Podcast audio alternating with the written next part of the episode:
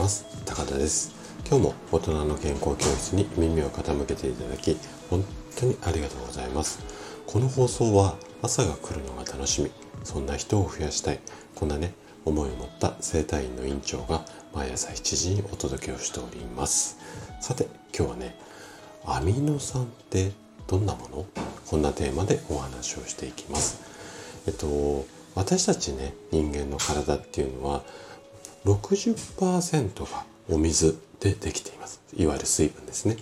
で残りの20%がタンパク質。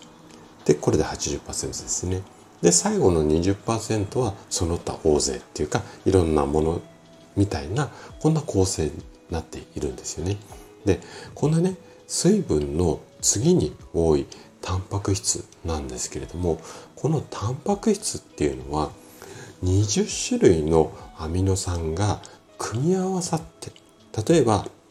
1番のアミノ酸と2番のアミノ酸が、えー、組み合わさってる、えー、タンパク質もあれば1番と3番が一緒になってるとか1番と5番とかいろんなこう組み合わせがあるんですけれどもその組み合わせでできているんですよね。でアミノ酸ってこう名前聞いたことあってで今のお話とか聞いていただくと結構大切そうだなっていうふうに思うと思うんですがこのねアミノ酸についてまあその働きだったり効果だったりどういったものかっていうのを今日はね詳しくお話をしていきます。是非ね最後まで楽しんで聞いていただけると嬉しいです。じゃあ早速、えー、ここから本題に入っていきましょう。で先ほどもお話しした通り私たち人間の体の20%はタンパク質でできています。でこのタンパク質っていうのはもうねそのさっきの組み合わせもそうなんですけども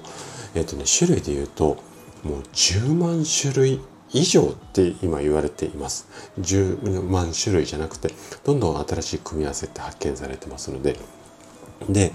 えっ、と、こういう組み合わせなんですけれども、先ほどお話した通り、この10万種類を、その20種類のアミノ酸がいろんな形で組み合わさって、その10万っていうあの数を、えー、と作り出しているんですよね。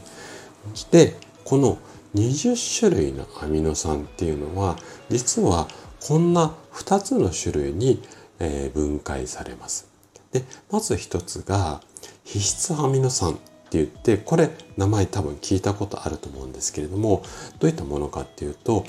体の中で十分に合成できない、まあ、作ることができないっていうようなイメージで OK です。このアミノ酸っていうのが20種類のうちの9種類あります。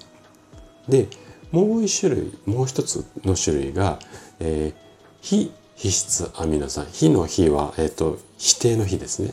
まああの皮質アミノ酸じゃない、えー、アミノ酸っていうことなんですがこれが、えっ、ー、と20種類のうち9種類が皮質アミノ酸なので残りの11種類が非皮質アミノ酸になります。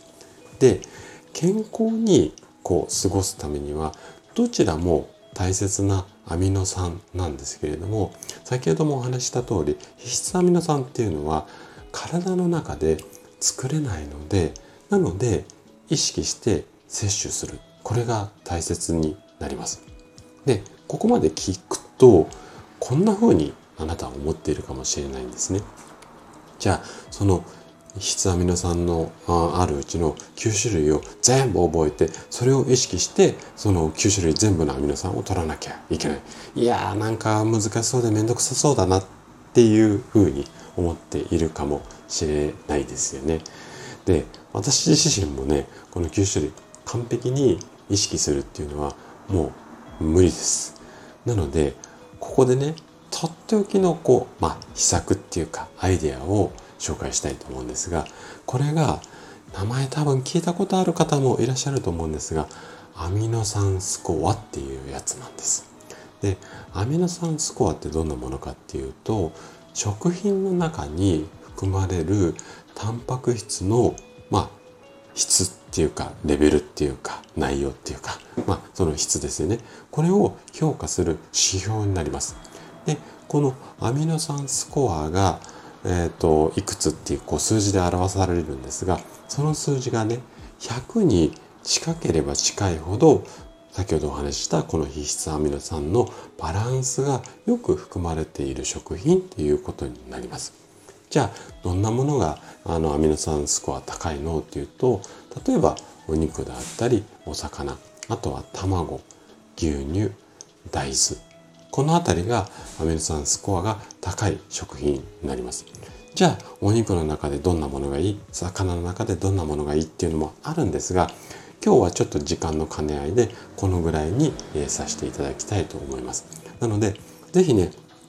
普段タンパク質タンパク質って意識されている中でももうちょっと深掘りしてねアミノ酸スコアこの辺りに注目して、えーと、食事の改善とか、まあ、メニューとかを考える。こんなような視点を持っていただけるとまたちょっと違った見方ができると思いますので、ぜひ参考にしてください。ということで今日のお話はここまでとなります。そしていつもいいねやコメントいただき本当にありがとうございます。皆さんの応援がとっても励みになっています。今日も最後までお聴きいただきありがとうございました。それでは素敵な一日をお過ごしください。トライアングル生態の院長高田がお届けしました。では、